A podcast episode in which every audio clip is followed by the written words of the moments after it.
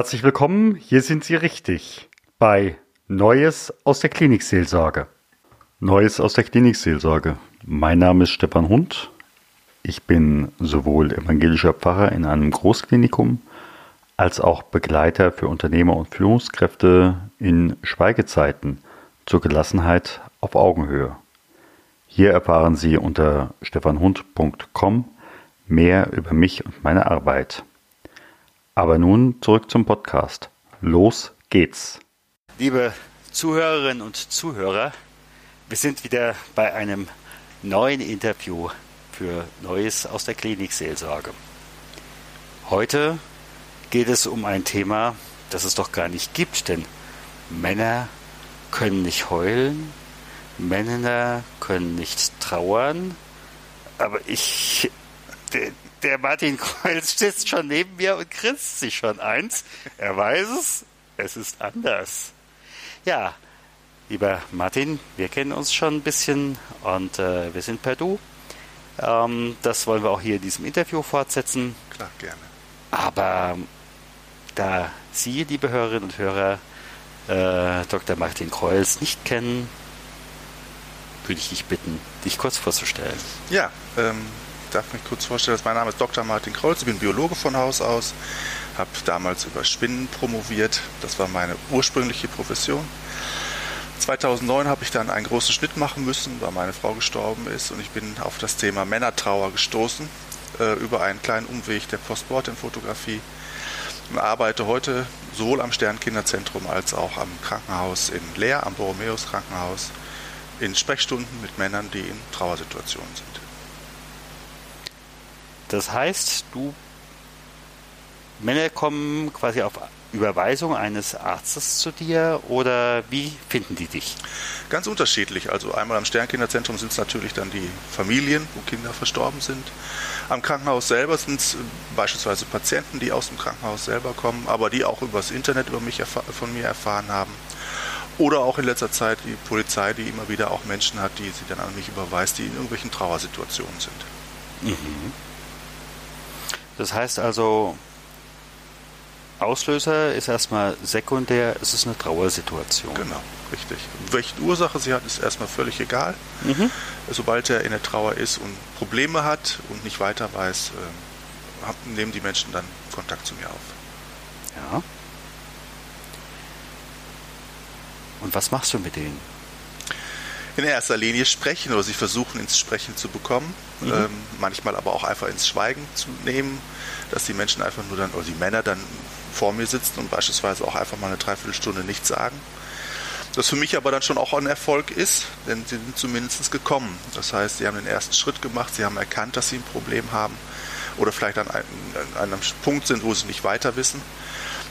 Auch wenn sie dann in dem Moment selber nichts sagen. Aber meistens kommen sie dann ein zweites oder ein drittes Mal und dann kommen wir langsam ins Gespräch. Und manchmal brauchen sie einfach ein bisschen Vorlaufzeit. Mhm. Im medizinischen Bereich spricht man ja von Indikation. Was wäre das für eine Indikation? Ähm, viele sind sich ja nicht unbedingt einer Traurigkeit oder einer Trauersituation bewusst.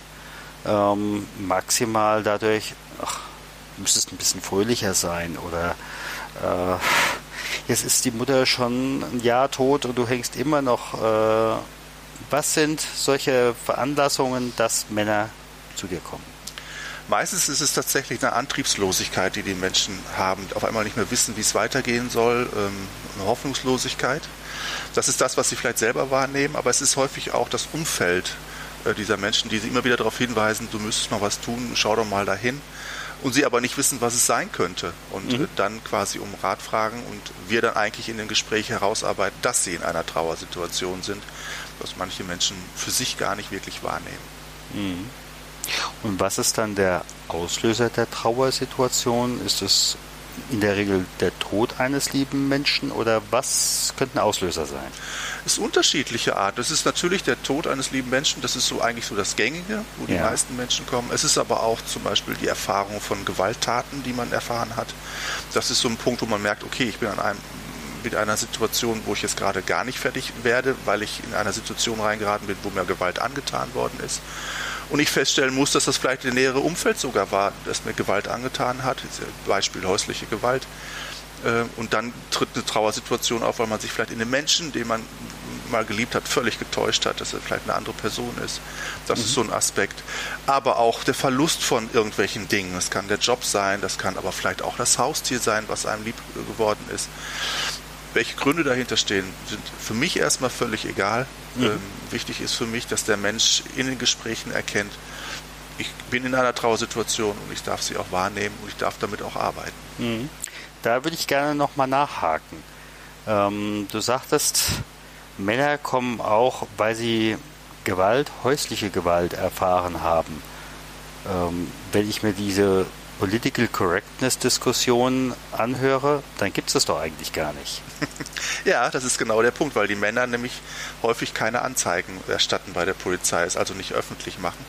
Und wir mittlerweile aus Polizeistudien wissen, dass 25 Prozent der der häuslichen Gewaltfälle tatsächlich von den Frauen ausgeht, die dann auch gemeldet werden von den Männern. Aber wir wissen gleichzeitig, dass die Dunkelziffer extrem hoch ist.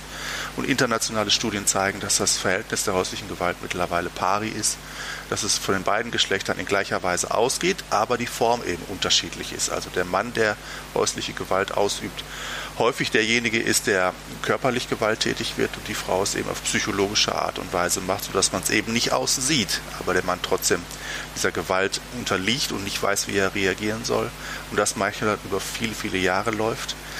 Und wie gesagt, ist mittlerweile in internationalen Studien herausgearbeitet worden ist, dass es 50-50 ist, das Verhältnis. Ja. Da gucke ich einfach nochmal in meine eigene berufliche Erfahrung. Ich weiß nicht, hast du eventuell Fotos von den Paaren bekommen?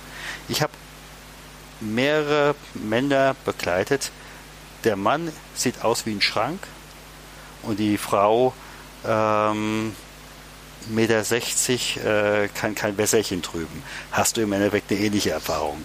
Ja, wir machen gerade sogar ein Projekt in dem Bereich mit einem Fotograf, wo ich mache ein Projekt mit dem Fotografen aus Leipzig, wo wir genau diese Männer porträtieren. Mhm. Und das ist genau dieses Bild, was wir auch immer wieder sehen. Das sind nicht unbedingt die Männer, denen man es tatsächlich zutrauen würde, dass sie einer Gewalt unterliegen. Ähm, und die Frau, die, wo man wirklich dann sagen muss, eigentlich ist das doch ein zartes Wesen, aber die dann häufig, nicht häufig, aber eben dann diejenige ist, die Gewalt ausübt und er mit seinem Schrank, mit seinen, eigentlich mit seinen Kräften ähm, dieser Frau gar nicht gewachsen ist, weil die Frau eben auf einer völlig anderen Art und Weise mit ihm arbeitet gerade. Mhm. Wenn dieses Projekt rauskommt, hätte ich gerne einen Link für die Homepage. ja, gerne. Aber dann gucken wir noch mal in andere Bereiche. Äh, du hattest ja gesagt, du bist unter der hier am Sternkinderzentrum hier in Rufweite. Ähm, da erlebst du ja einerseits wahrscheinlich Frauentrauer um äh, ähm, Stillgeburten oder um äh, Kinder, die sehr früh gestorben sind und Männertrauer. Wie unterscheiden die sich? Die Frauen gehen ganz häufig sehr schnell in ihre Trauer. Ähm, also dass unmittelbar nach dem Verlust des Kindes diese Trauer bei denen aufploppt und sie sich quasi schon drin verfangen. Die dann auch ganz schnell in den Trauergruppen auftauchen, diese Frauen, oder in die Beratungsgespräche reingehen. Und bei den Männern ist es ganz häufig so, ich sag mal nicht bei 100 Prozent, aber sicherlich bei weit über 90 Prozent, dass die erst ein halbes Jahr später kommen. Und dann kommen sie meistens mit der Aussage, mir hat gerade jemand den Stecker gezogen, ich habe überhaupt keinen Antrieb mehr, ich fühle mich gerade kraftlos. Was könnte das jetzt sein? Und dann sind das eigentlich die Zeitpunkte, wo wir sagen, okay, jetzt geht der Mann in seine Trauer rein. Ähm, aber etwa ein halbes Jahr verschoben. Mhm. Werden die dann teilweise von den Frauen geschickt? Ja, teilweise schon, weil die Frauen natürlich dann immer noch in der Begleitung sind. Ja. Die Begleitung zieht sich ja manchmal über ein Jahr oder noch länger hin, bis die Frauen irgendwann sagen, ich bin jetzt an einem Punkt, wo ich vielleicht alleine weiterlaufen kann oder wo ein, ein, eine weitere Schwangerschaft ansteht und die Frauen sagen, ich möchte mich mit dem alten Thema eben nicht mehr beschäftigen, sondern mich auf die neue Schwangerschaft konzentrieren. Und die dann bei ihnen, ihren Männern eben Veränderungen sehen und sagen, hm, vielleicht gehst du jetzt doch mal mit zur Beratung, mhm. such dir mal den Martin und red einfach mal, was dich jetzt gerade bewegt. Ja. Das ist schon ganz häufig so, dass die Männer das Angebot selber eher nicht wahrnehmen würden, aus eigenem Antrieb. Mhm. Und äh, als die Helga Schmidtke neulich im Interview war, das ist, waren die Interview, äh, glaube ich, 39 bis 42, da sagte sie, du machst eine reine Männergruppe. Und wenn diese Männergruppe tagt, dann darf keine Frau äh, in diesem Haus sein und selbst sie muss hinter fünf verschlossenen Türen ja. äh, auf ihrem eigenen Hof sein. Ja, genau. Ja. Das finde ich wichtig, weil die Kommunikation zwischen Frauen und Männern unterschiedlich ist und die Männer sich total verstellen, wenn eine Frau anwesend ist. Ja. Also nicht mehr wirklich ehrlich sind, nicht mehr wirklich an ihren eigenen Kern herangehen, sondern eigentlich schon wieder in so einem Beziehungsmodus dann anfangen zu argumentieren und zu reden. Und das ist eigentlich nicht das, was ich will, sondern ich möchte die Männer so pur haben, wie es irgendwie geht, mhm. um mit denen sprechen zu können. Mhm. Wenn ich hier im Augenblick einfach schaue, die meisten derer, die sich mit Trauer beschäftigen, wenn man eben halt zum Beispiel keine Beziehung zu seinem Gemeindefacher hat, warum auch immer, sind Frauen. Wie viele Kollegen hast du eigentlich zu diesem Thema? Kollegen, ich wüsste keinen. Jetzt also in, der, in dem Maße ähm, mit anderen Männern, zu, äh, die andere Männer, die in meinem gleichen Bereich arbeiten, könnte ich jetzt fast gar nicht sagen, dass ich da jemanden habe. Ich sehe es in Niedersachsen ganz besonders. Ähm, die Polizeistationen, die beispielsweise auf mich zukommen, die scheinen alle irgendwie völlig alleine dazustehen. Es gibt Opferhilfestellen, da ist mal ja. so der ein oder andere Mann drin, aber ich habe sie mir jetzt für Niedersachsen angeguckt. Es gibt, glaube ich, acht Opferhilfestellen für Niedersachsen. Und an einer Stelle ist ein Mann mit einer kleinen Stundenzahl involviert. Alles andere sind reine Frauenberatungsstellen, die auch die Männer dann auffangen sollen. Also der Prozentsatz ist sehr, sehr gering an Kollegen. Ja. Und in letzter Konsequenz können die das doch nur begrenzt. Ja, natürlich. Ja. Genau, das ist der Punkt. Das heißt also, es wäre auch für diejenigen, die sich im Augenblick überlegen, sich vielleicht beruflich zu verändern, ähm, da ist Luft nach oben. Da ist viel Luft nach oben, da ist auch noch viel Raum. Und ich glaube, dass es auch notwendig ist, weil man merkt schon in der Gesellschaft, es verändert sich. Die Männer würden gerne mehr für sich machen, für ihre, ich sag mal, für ihre eigenen Rechten, für ihre eigenen Bedürfnisse einstehen, wenn denn genug Beratungsstellen da wären, die adäquat mit denen arbeiten würden, dann würden diese auch wahrgenommen werden. Aber sie fehlen halt. Mhm. Ein Mann, der ein Problem hat, ich sag mal jetzt wieder im Bereich der häuslichen Gewalt, der müsste zum Frauenhaus gehen in, äh, in Niedersachsen, was Quatsch ist. Das ja, natürlich, müssen wir Männerhaus gründen im Endeffekt. Und ich, wenn ich mir die Männerhäuser in Deutschland angucke, also ich weiß momentan von, 303, äh, von 553 Frauenhäusern und dem stehen, glaube ich, vier Männerhäuser entgegen. Und ja. da sieht man, die sind zu 100 Prozent ausgebucht. Ja, da müsste mehr geschehen. Ne? Ja. Das findet aber nicht statt. Weil es da an dieser Stelle keine Lobby gibt? Oder es sind viele Sachen. Ne? Es ist nicht nur, dass es keine, äh, keine Lobby für diese Männer gibt, sondern weil die Männer auch einfach nicht diese Notwendigkeit einfordern. Mhm. Weil das da draußen immer noch, äh, ja, wenn ich jetzt Trauer zeige, dann ist das für mich eine Art Schwäche. Das heißt, ich müsste mir Beratung holen, damit tun sich viele Männer einfach schwer. Und dann führt das dazu, dass sie wirklich nicht für sich einstehen, sondern versuchen irgendwie einen anderen Weg zu gehen, der unter Umständen nicht wirklich gesund ist. Ähm, Was wäre das zum Beispiel? Alkohol? Alkoholsuchtverhalten. Ne? Ja. Also beispielsweise die Frau stirbt und der Mann geht nicht direkt in, ein, in eine gesunde Trauerweise, also dass er mit sich arbeitet auf dem Gebiet oder dass er sich nicht innerhalb von zwei bis drei Jahren neu bindet, weiß man heute, dass diese Männer um bis zu zehn Jahre weniger lange leben. Also mhm. die Lebenserwartung ist radikal verkürzt. Es geht dann eben um Männer, die versuchen, dieses Loch mit Suchtverhaltensstrategien zu füllen, mit Alkohol, mit Arbeitssucht, sucht ja was aus. Und einfach verbrennen, sage ich jetzt mal. Und da merkt man, in einer Beziehung wirkt die Frau häufig als Korrektiv. Sie versucht den Mann aus diesen Extremata herauszuholen, was ihr offensichtlich auch gut gelingt, weil nämlich die Männer, die wieder in eine neue Partnerschaft hereingehen, auch automatisch wieder diese zehn Jahre wieder hinten dran haben. Mhm. Ähm, aber die Männer, die das eben nicht schaffen, haben nicht immer, aber eben häufig ein riesiges Problem. Mhm. Auch wenn das von der Wortwahl her vielleicht nicht mehr ganz zutrifft wie vor 20 Jahren, aber ähm, kommen die Männer aus allen Schichten?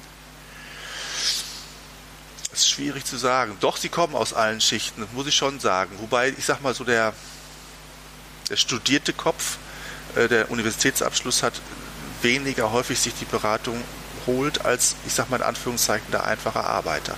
Mhm. Der also durchaus bereit ist, äh, da mehr zu machen, mhm. mal nachzufragen, wie ist das jetzt?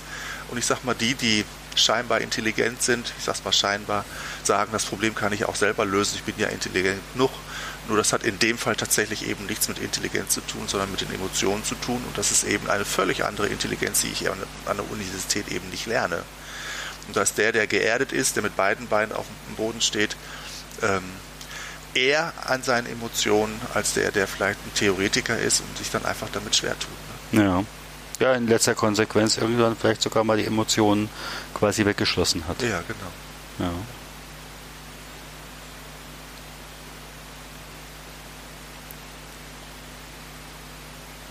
was machst du mit denen? Jetzt ist jemand, der, sein, der kommt in seiner Trauer, beispielsweise seine Frau ist vor drei Jahren gestorben. Ähm, es war die Liebe seines Lebens, sie hatten ihre silberne oder wie auch immer Hochzeit gehabt. Was machst du mit denen? Erstmal zuhören. Äh, Männer wenn, wenn, sie denn kommen, erzählen die Geschichte irgendwann und sie mhm. erzählen sie dann nicht nur einmal, sondern vielleicht auch 25 Mal. Das ist mhm. okay. Sie sollen erstmal erzählen und je mehr sie erzählen, umso mehr neue Sachen erzählen sie auch immer wieder dazu. Mhm. Ähm, das heißt, sie merken, dass viele Sachen, die im Kopf sind, die im Gefühl sind, erst durchs Erzählen tatsächlich herauskommen. Man muss quasi Schicht für Schicht abreden, sage ich mhm. jetzt mal. Ähm, bis sie dann an einem Punkt sind, wo sie sagen, jetzt tut es hier gerade ganz doll weh. Und dann mhm. schauen wir nach, was tut denn eigentlich weh? Wie, wie, wie kann ich dieses Gefühl beschreiben, was ich gerade habe? Was macht das Gefühl mit mir? Ähm, ein anderer Aspekt ist, darf ich überhaupt trauern? Darf ich das mir überhaupt zugestehen, mhm. zu trauern? Und was ist, wenn die Tränen fließen? Ist das dann Kontrollverlust schon? Oder verliere ich meine Männlichkeit in diesem Moment? Oder ist das okay? Darf ich das überhaupt? Mhm. Ähm, viele Fragen erstmal zu beantworten, so wie ich mich jetzt fühle als Trauernder, ist das korrekt oder ist das schon krank? Ähm, sich erstmal einzusortieren, zu sehen, ja, das, was ich jetzt gerade an Trauergefühlen habe, völlig normal ist, völlig auch legitim ist, diese zu zeigen. Und dass das nichts damit zu tun hat, dass wir auf einmal schwach sind in der Form, dass ich hoffe, ich sag mal, manipulierbar, hoffnungslos, was weiß ich, mich selber verliere, sondern ähm, ich jetzt in einem Tal drin bin und dass ich auch erstmal durchschreiten darf. Und dieses Tal kann lange dauern, das ist völlig egal. Aber dass ich das Recht habe, mit diesen Emotionen, die ich gerade habe, loszumarschieren und erstmal zu laufen und zu gucken, was macht das mit mir. Mhm. Dann schauen wir, was finden wir für Wege. Wie sehen diese Wege aus, da vielleicht wieder rauszukommen. Ne? Ist es das Sprechen? Wenn es nicht das Sprechen ist, ist es vielleicht die Kunst, ist es das Schreiben?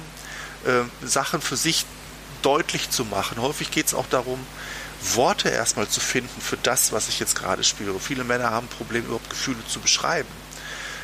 Was ist das, wie fühle ich mich, wie sieht es aus? Ne? Wenn ich dann nur sage, wie fühle ich mich und das heißt scheiße, dann ist es vielleicht noch zu wenig. Dann muss ich vielleicht erstmal finden, ist es Hoffnungslosigkeit, ist es Antriebslosigkeit? Ähm, wie sieht das eigentlich aus? Und wenn ich es dann greifen kann, dann kann ich auch damit arbeiten und weitergehen. Aber es geht erstmal wirklich tatsächlich um eine Wahrnehmung um eine Konkretisierung dessen, was jetzt gerade passiert, weil Trauer für viele erstmal absolutes Chaos ist, das nicht zu greifen ist, Nebel ist, der um mich herum ist und ich nicht weiß, was ich damit tun soll. So, und nun sind wir wieder an unserer bekannten 15-Minuten-Grenze. Wenn Sie unser Gespräch weiter belauschen wollen, das Gespräch mit Dr. Martin Kreuls und mir, dann schalten Sie einfach die nächste Folge, die Nummer 55, ein. Gott segne dich und behüte dich. Gott lasse leuchten sein Angesicht über dir und sei dir gnädig.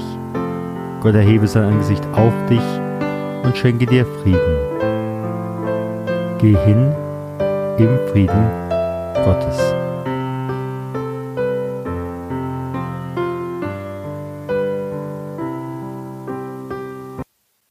Herzlichen Dank für Ihre Zeit und Ihre Aufmerksamkeit. Hat Ihnen diese Sendung gefallen?